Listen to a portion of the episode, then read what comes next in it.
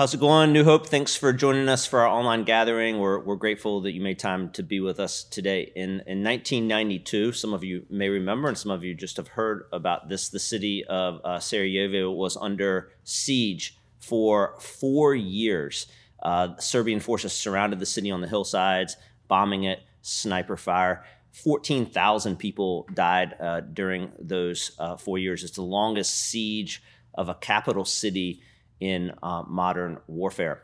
On uh, May 27, 1992, 22 people formed a line outside uh, one of the last bakeries that was operating. It was very risky for anyone to be outside, but they were willing to risk their life because they were hungry. And uh, sadly, they ended up giving their lives. A bomb exploded in the midst of them as they waited for bread, killing all 22, and 100 people were injured. It left a huge crater in the middle of downtown Sarajevo, Sarajevo and uh, in the marketplace area, in the central area. Uh, Vedran Smailović, he uh, was lived in the neighborhood, and he he along with all the neighbors heard the explosion, and when he felt it was safe, came running out uh, to see what had happened, and he was gutted as he saw 22 of his neighbors and friends uh, lying dead and many more uh, injured. Uh, it, it, just it ripped him apart internally. He helped where he could and went back to the safety uh, of his apartment quickly. Uh, he did uh, what only he could do. He was deeply saddened by what was happening to his city, but he had not lost hope. Uh, Vedran was the lead celloist at the Sarajevo Opera, and he, uh, the next day at four o'clock, the exact same time as the bombing the previous day, uh, emerged from his apartment. No one else was on the street because of sniper fire. And he was dressed in his uh, black tux, which he would wear to perform all over the world. In one hand, he had his cello. In the other hand, he had a simple folding chair. And he walked resolutely across the plaza to the rubble to the large bomb crater, opened up his chair, and began to play. Uh, Vedran did this for the next 22 days to commemorate the lives of the 22 neighbors that were lost in that bombing.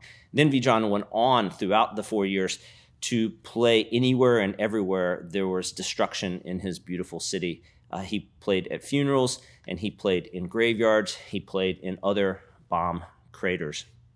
When I heard this story, I, I was like, that was struck by it. It's such an amazing story of courage and and hope. And i was thinking this is what it looks like for followers of jesus in our world to actually follow jesus and to point forward in hope to one day when all things will be made right.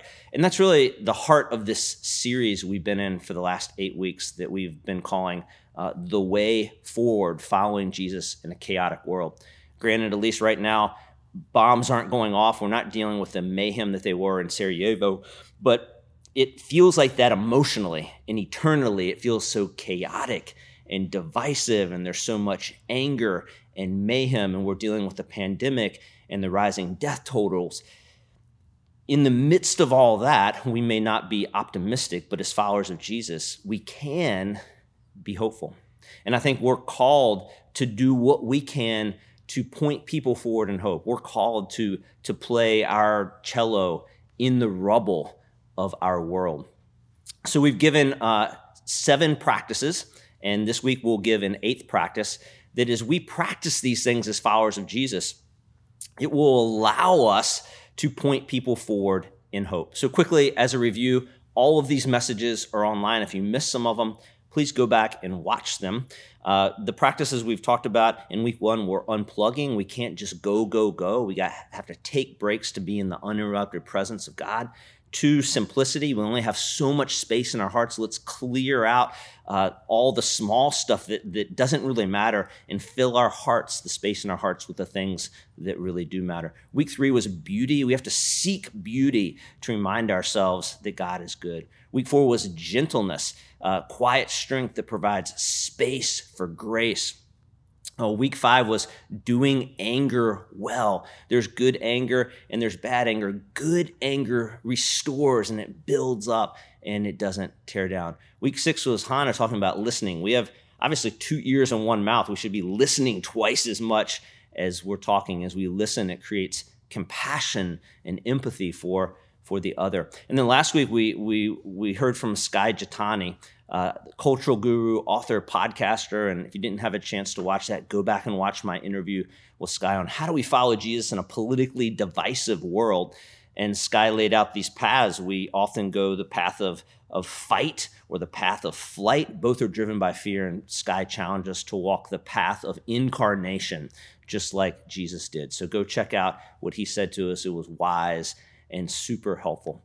And then here we are, we're in our last week, and we are going to talk about maybe the most important practice of all uh, to help us play our cellos in the rubble, and that is the practice of enemy love.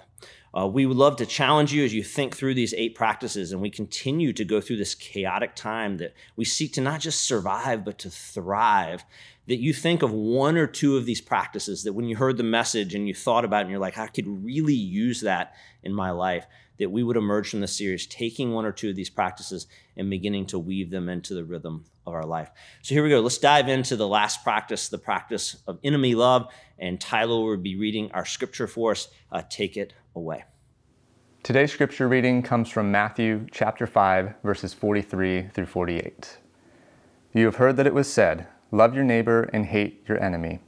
But I tell you, love your enemies and pray for those who persecute you that you may be children of your Father in heaven. He causes his sun to rise on the evil and the good, and sends rain on the righteous and the unrighteous. If you love those who love you, what reward will you get? Are not even the tax collectors doing that? And if you greet only your own people, what are you doing more than others? Do not even pagans do that? Be perfect, therefore, as your heavenly Father is perfect. This is the word of the Lord. So you may have heard uh, that scripture before. That's from um, Matthew's Gospel, one of the four eyewitness accounts of the life of Jesus. And that is from what is commonly called the Sermon on the Mount. That's Jesus's really his inauguration speech. So when somebody comes into power and they're elected, uh, and someone will be giving this in, in January, they'll give an inauguration speech. They're really telling us what their rule, what their time of, of, of uh, governorship will look like. They're painting a picture of what they hope will come. And that's what Jesus is doing on the Sermon on the Mount. He's painting a picture for us of this reality that is coming, coming through his death and resurrection of the kingdom of God, as he would call it, or the kingdom of heaven, a totally different type of experience and way of life. As he lays these things out in the Sermon on the Mount, we don't have to do these things to enter the kingdom. He's talking about the qualities and the way of life in the kingdom. People in the kingdom will live like this, they will look like this. So, the passage that Tyler just read gives us one of those snapshots. Throughout the whole sermon, there's these six statements that form the foundation of Jesus' sermon. And they're all, you can see them when you start to look for them, they're all phrased the same way. And Jesus, it's phrased this way Jesus will say, You may have heard it said, and then he'll state something that is a common way of doing life, a non kingdom way of life. But I tell you, Jesus will say, and then he gives them and paints this picture, this hopeful picture of what's coming. So that happens six times, and those kind of form the underpinnings of the Sermon on the Mount. He addresses with those six statements murder, lust, divorce, oaths, and retaliation right before the passage you just heard, we heard the fifth one. And you may have heard this before. Uh, as an example, he said, You have heard it said, an eye for an eye and a tooth for a tooth. Jesus is like, This is just the way work, the world works. You've heard it said this way. We kind of live this way. But I tell you to turn the other cheek. So he's painting a picture of what life in his kingdom will look like, how, how, how different it will be, how radical it will be to the present way of living. So then we come to the sixth one, and we heard the same formula here and Jesus lays out the sixth and final one, and I will argue the most important one, the one that most marks the life of a follower of Jesus and inhabitant of the kingdom, this idea of enemy love. So Jesus starts and he says, You have heard it said, love your neighbor and, and hate your enemy. So, kind of two phrases here. And so this is Jesus like, you know what this looks like. We all think this way is kind of the idea.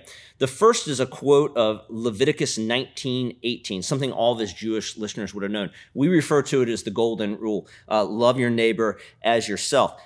All Jewish people would have known this. Non Jewish people probably were very familiar with this. A little bit of a backdrop the Jewish people, the religious leaders, had codified the Old Testament law into 613 commands On top of that, they had taken each of those commands and added a bunch of other commands and stipulations. Jesus called this way of life burdensome to the people. Jesus never rejected the Old Testament in the law, he was fulfilling it. Jesus rejected adding a bunch of burdens and stuff to it. Instead of adding, Jesus did the exact opposite. He summed up the law in two commands, and maybe you know them. He summed them up in these two commands uh, love God and love others. The, the love God comes from the Shema in Deuteronomy 6, and the love others comes from Leviticus 19 18, what he quotes in our passage.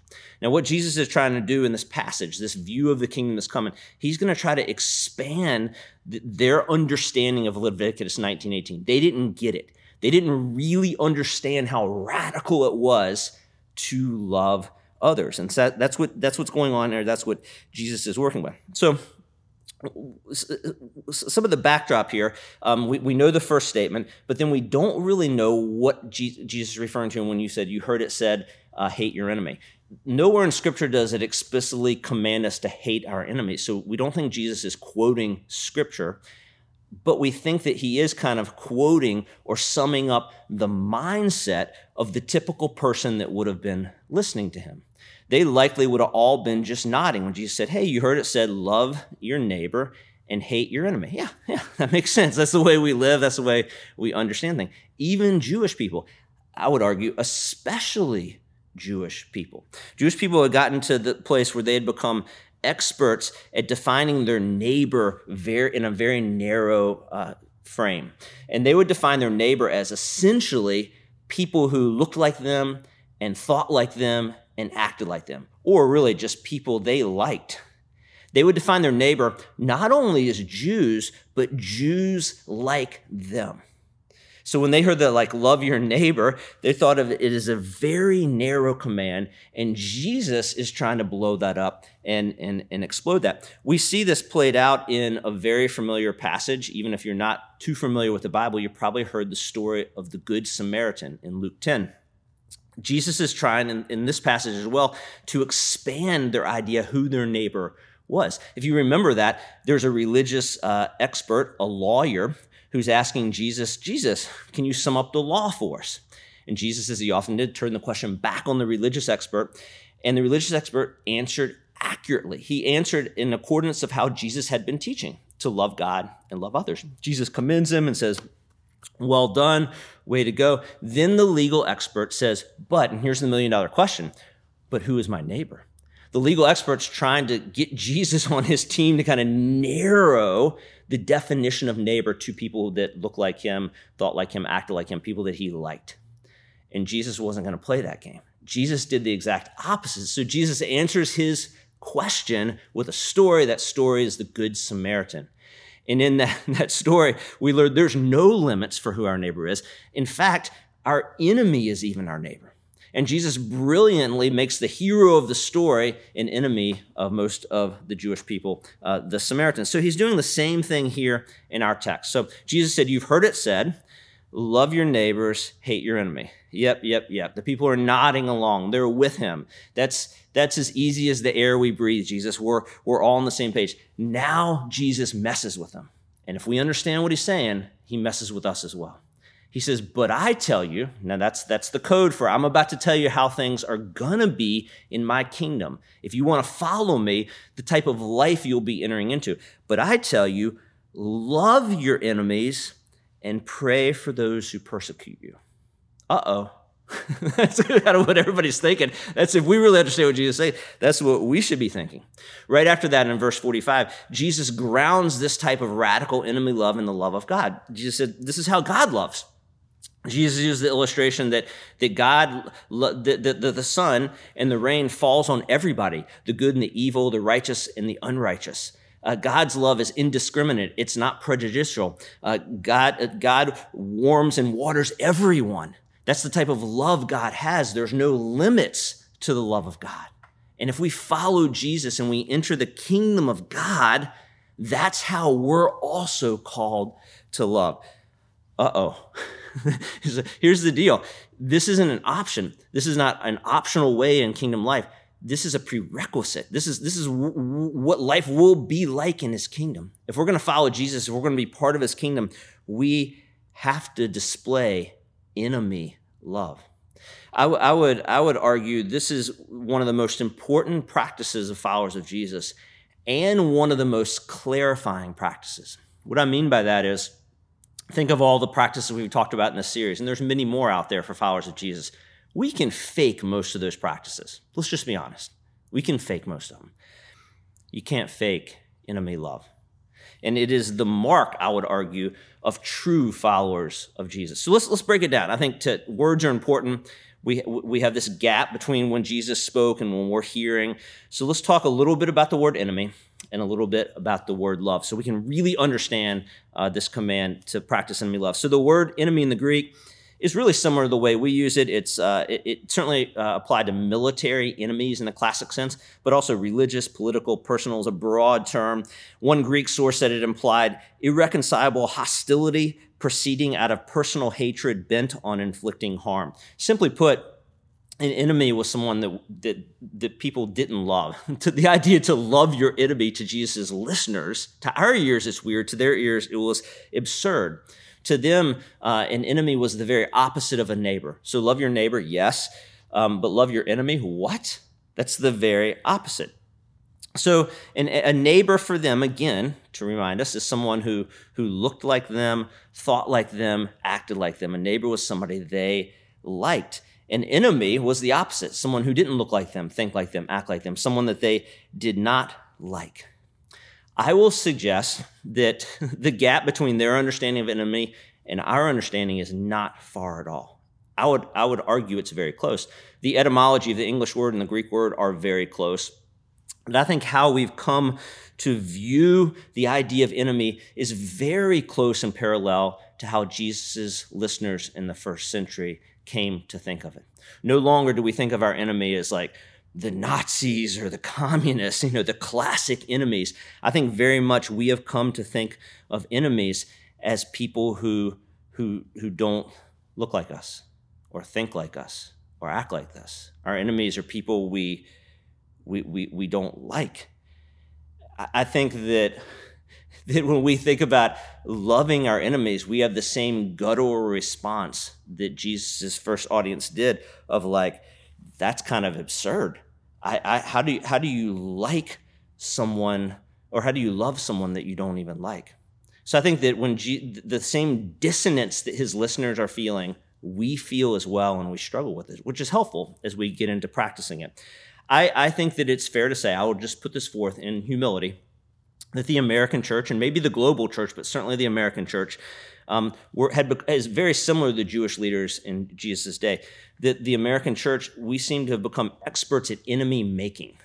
Uh, at, at, othering people, of making them the other, people that don't look like us, think like us, act like us, people that we may not like, they're the enemy, and we become experts at it. And that's deeply sad. Uh, American uh, theologian and author David Fitch says it really well in his book, Us versus Them. This is a little bit longer quote, but it's so spot on. So, so listen closely.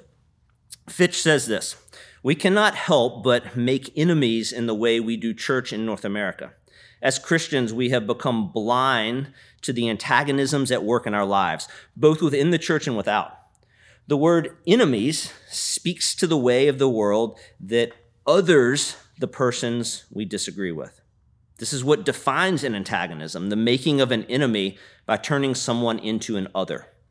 The world runs on antagonisms, what I call the enemy making machine. It's a social dynamic in which we are always forced to take sides. We then define ourselves against someone via a position. Our identity becomes attached to this position. Our motivations and desires get aligned with this position. We start to defend ourselves at all cost. Our joys and sorrows become strangely formed around what happens day by day in the success of our position. Before we know it, we are stuck in this position, permanently ensconced in the violence of the world. And in doing so, ideology comes into being, and we are thoroughly buying into it. It's a sobering quote. And maybe you distance yourself from that and say, I don't think the church is doing that, or I don't do that. Great. Praise God for that. I will argue that, that I think that many of us fall into this, myself as well, to people that don't look like us, think like us, act like us. We begin to make them enemies. How do we know if we're getting caught up in this enemy making machine?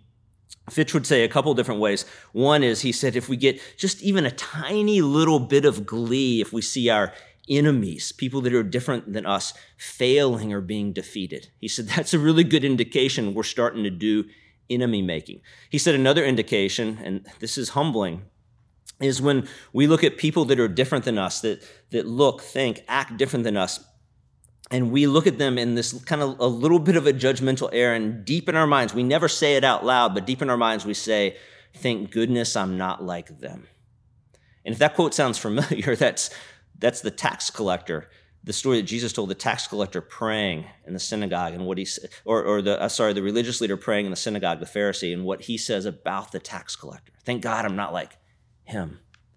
And jesus says no. These are just little evidences that we're getting caught up in this enemy making machine. Many followers of Jesus, uh, many churches seem more fueled by, by creating enemies than loving enemies. And that should be deeply disturbing to us. So, a question just for you to ponder. You don't, you don't have to put, or please don't put your answer in the comments, but it's a question for you to ponder. Uh, who is your enemy? And, and, and don't think of enemy like, again, like the Nazis and the Russians and stuff like that. Think of it like this way. I think that we're beginning to, to use the word people that, that look different than us, think different than us, act different than us, people that you may not like. Who, who is your enemy? Answering that question will, will, will tell you a lot about yourself. And we can't obey Jesus' commands until we begin to answer that question. If I were to wager a bet on how many of you are answering in your mind and heart, at least by surveying how we're doing life as a culture and a church, our enemies are often the people, as Fitch said, that hold the opposite position on something. So in the political realm, I mean, we're right there, right? Votes happening soon. If you're a Republican and a staunch Republican, your enemies are the Democrats and the people that represent them. Or if you're a Democrat and, and, and that's more your deal, then the Republicans and the people that speak for them are the enemies.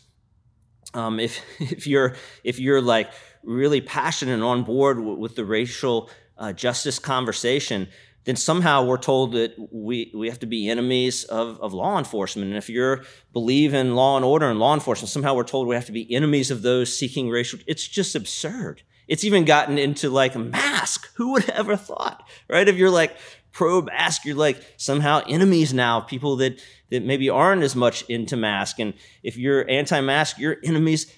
It's madness.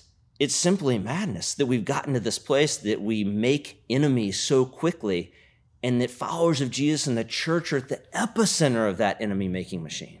It must stop. But there's hope, and the hope is our practice today. The hope is this radical practice that Jesus laid out of enemy love. So, what is love? I think this is probably even more important to define than enemy as Jesus says, love your enemies. What does that mean? Love is such a misconstrued word, especially in the American language where we have like one, one word for love. In the Greek, they had multiple. We love donuts and we love people, right? there's, there's like differences here. There's, there's nuances. So I'm, i just started my doctorate under a scholar named uh, Dr. Scot McKnight, and I think some of you are familiar with that. So I'm just super blessed to be doing that. I'm just at the beginning of it, so I don't know anything yet. Uh, but Scot's a historian and a scholar, and one of the things I love about Scot is his definition of love. He spent his life really mulling over and studying what is biblical love. So let me give you Scot's definition of love. I think it's illuminating. Scot said biblical love is a rugged commitment to be with other people to be for other people, and to grow together in Christ's likeness. So let's break that down. And it's long because it needs to be, because it's a nuanced word. So the first, love is a rugged commitment. There's a tenaciousness to love. Anytime we exhibit love, it, love comes after. Love doesn't break easily. Love is tethered to someone else. We see this in God's covenant relationship between God and Israel. Even when Israel ran from God, God ran after them. So love is a rugged commitment. Second, love is being present with people. There's a presence to love. There's a there's a, a, proximity to love. Love doesn't happen from a distance. And on the other side, it's really hard to hate somebody up close. And then finally, love is is being for someone else. We're intending the good of another. And you might say, well, what good are we intending? Scot answers it. The good to be made into the image of Jesus, Christoformity or Christ likeness. So again, love is a rugged commitment to be with other people, to be for other people, and to grow together in Christ likeness. I think it's spot on. So now we better understand the command to love our enemies. Furthermore, we need to understand that biblical love is not an emotion. This is a big hurdle we have to get over. We think of love immediately as emotional, of, of ooey gooey, touchy feely, sentimental emotions, of hearts and Hallmark cards. And, and then we hear Jesus say, Love your enemies. And we're like, Ooh, like, how's that even possible? And that would be weird, but that's not what biblical love is. Biblical love is not an emotion. It can be emotional, but it's not an emotion. Biblical love is action, it activates the will. It actually moves us to do something on someone else's behalf. It's not sending chocolates and flowers. It's, as Scot said, to a rugged commitment to be with people, for people, so that we may all be formed into Christ likeness. Understanding this means that we can actually love people we don't like. Try that on for size. Ponder that. It's so, so radical. We, we, as followers of Jesus, we have been commanded to display enemy love. It's not an option. I would argue it, it is one of the key distinguishing marks of true followers of Jesus. We can fake a lot of other things. We can't fake enemy love. It has to be fueled by the power of the Spirit and by God's grace.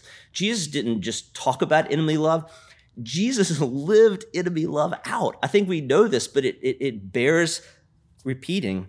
On the cross, Jesus said, Father, forgive them, for they know not what they do. On the cross, Jesus looked to a criminal beside him who had just been hurling insults, and in a conversation with Jesus, ushers him into the kingdom by grace.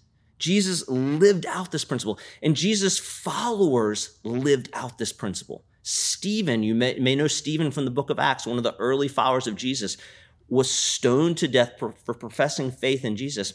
At the time, who was overseeing that stoning? The apostle Paul, named Saul, then. And what did Stephen say right as the stones begin, to crush him and he was ushered in eternity?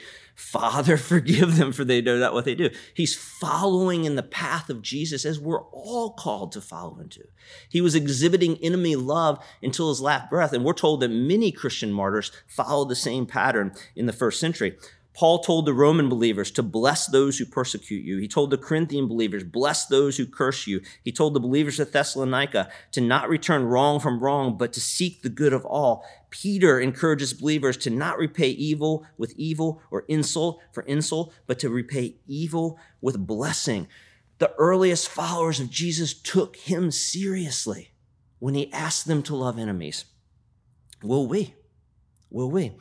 Their, their obedience to the command, I think, literally reshaped their world and was the foundation of the, the early church and that movement that made its way throughout the entire world and revolutionized the Roman Empire.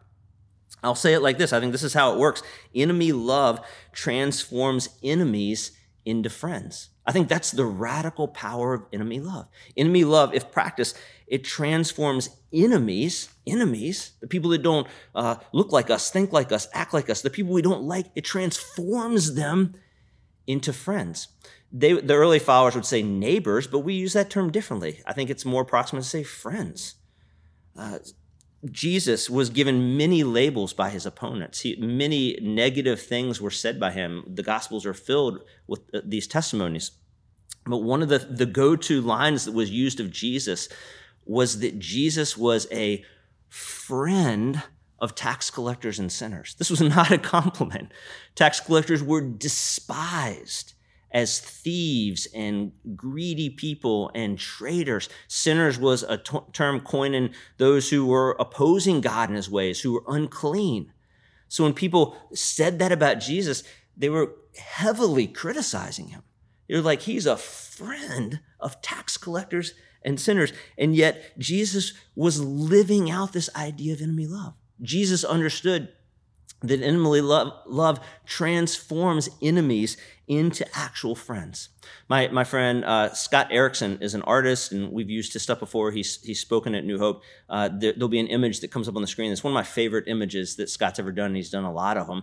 And I think in a picture, Scott captures this idea of enemy love and the, and the transformational quality of enemy love. What, what if, what if, what if we moved followers of Jesus and New Hope Church? What if we moved beyond enemy making to, to friend making? What if we were more known for, for not what we're against, but what, what we're for? What, if, what if when people saw us, they thought those are the people that love anyone and everyone, not just people who look like them, think like them, and act like them. They even love people they don't like. Can you imagine the transformational quality that could occur in our city, in our community, in our world? What does this look like in real life? Let's maybe get beyond theory. What does this look like in real life? Uh, the Rwandan genocide took place uh, from April to July 1994. It was, it was, it's one of the darkest stories I've ever read about or experienced in my lifetime or heard about. Um, if you're familiar with it, uh, tribal warfare broke out in Rwanda. There's two main tribes, uh, the Hutu and the, and the Tutsi tribe and uh, they had always wrestled for power, but it kind of stayed at bay and, and ma- barely maintained order. And then a couple things happened, and, and it just unleashed all out warfare and all out genocide. Uh, the, the, the Hutu people had more the military might and the power, and they went across the country openly slaughtering the Tutsi people and any Hutu people that were moderates who may have tried to protect the Tutsi people. Uh, it's estimated that, that in 40 days, 1 million people were murdered and, and slaughtered. Uh, 70% of the Tutsi population were killed, entire families, multiple generations. It was, it was just one of the darkest, most evil things we've ever seen uh, in history, really. 25 years later, the country, Rwanda, has experienced uh, remarkable, I would say, even miraculous healing. And, and how is that? Much of this is due to followers of Jesus. Much is this due to the church in Rwanda. Much of it is due to this, this idea of enemy love. Um, many years ago, Prison Fellowship, the, the Christian nonprofit that serves prisons, uh, came into Rwanda with an idea of launching what they called transformation villages. And this idea took root, and the Rwandan government got on board. They're looking for anything to bring hope and healing to the mayhem and the destruction and the bitter divides. Uh, the U.S. entered in and helped, and the UN and other Christian nonprofits. And these transformation villages are formed. Uh, there, there's six of them, and these transformation villages to to be to be part of it. Uh, it one, they're made up of of victims of the genocide and perpetrators, half and half. I mean, right there, you're like, what?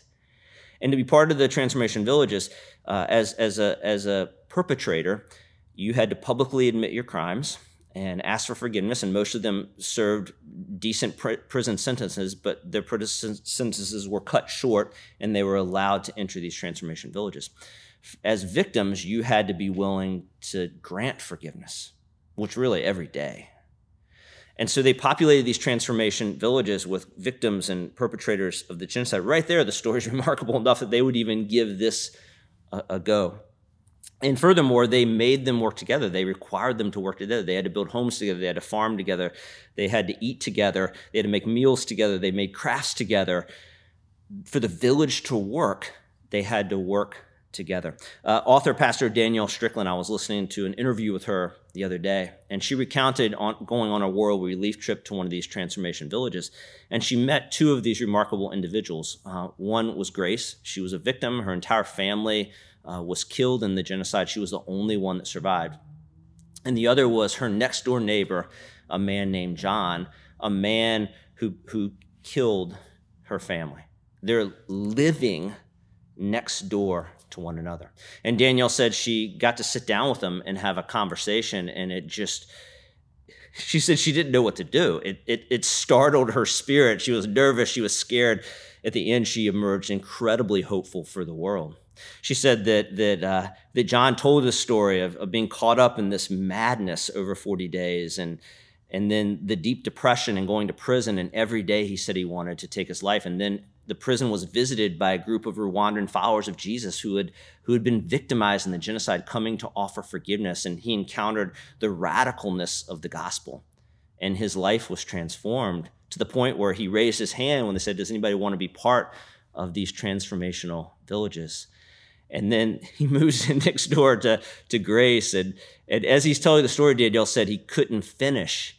He couldn't, he, he kept on crying and weeping. And she said there's this incredible moment where, where Grace reaches over and puts her hand on John and says, It's okay. I'm so glad you're here. Like, what? Grace talks about when they first entered the transformation village and she knew who John was and she knew what the arrangement was, but she said they were given plots of land beside each other and then a joint stack of bricks from which they had to work together to build their home. And she said for days, as much as she attempted to forgive and fought to forgive and said she forgave, she couldn't make eye contact with this man that had slaughtered her family. And find, finally, one day, by the grace of God, she did and she locked eyes with him and she saw him. She was proximate. She was for him. She wanted redemption in his life and redemption in her life in Christ likeness. And she said a, a relationship was born. And then the, the interview ended, Danielle said, by her looking Danielle in the eye and saying, And now we're, what do you think she said? We're friends. We're not only friends, she said, but we're, we're family. Enemy love. Enemy love it, it transforms enemies into friends.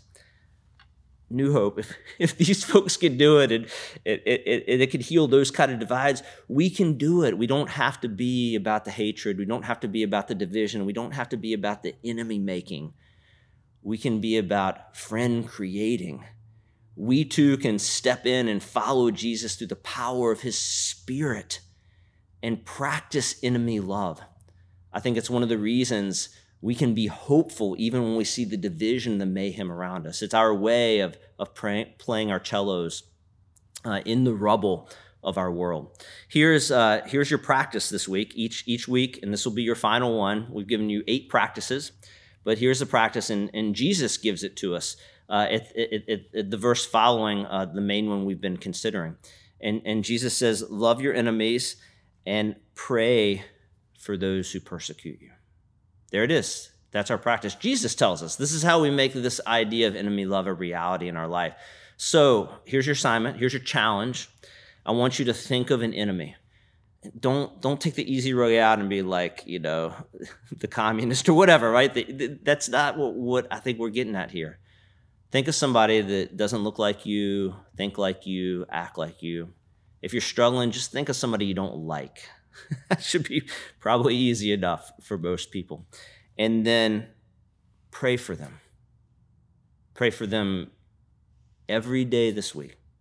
Uh, over the last couple of years, I've, I've tried my best to practice this, and people that have hurt me or wounded me, and that just happens in life, people that I don't like, um, I've tried I've tried to do what Jesus said and to pray for them. And often the first day or two, it's through gritted teeth, and, and they're really short prayers. They're probably not great prayers. But I, I promise you, it is remarkable when you begin to pray for your enemies. It's so hard to hate someone that you're praying for. And as we practice this, I'm convinced we will become a church that is that is no longer known for our enemy making. We'll be, as the song says, and you know the song, that they'll know we are Christians by our love.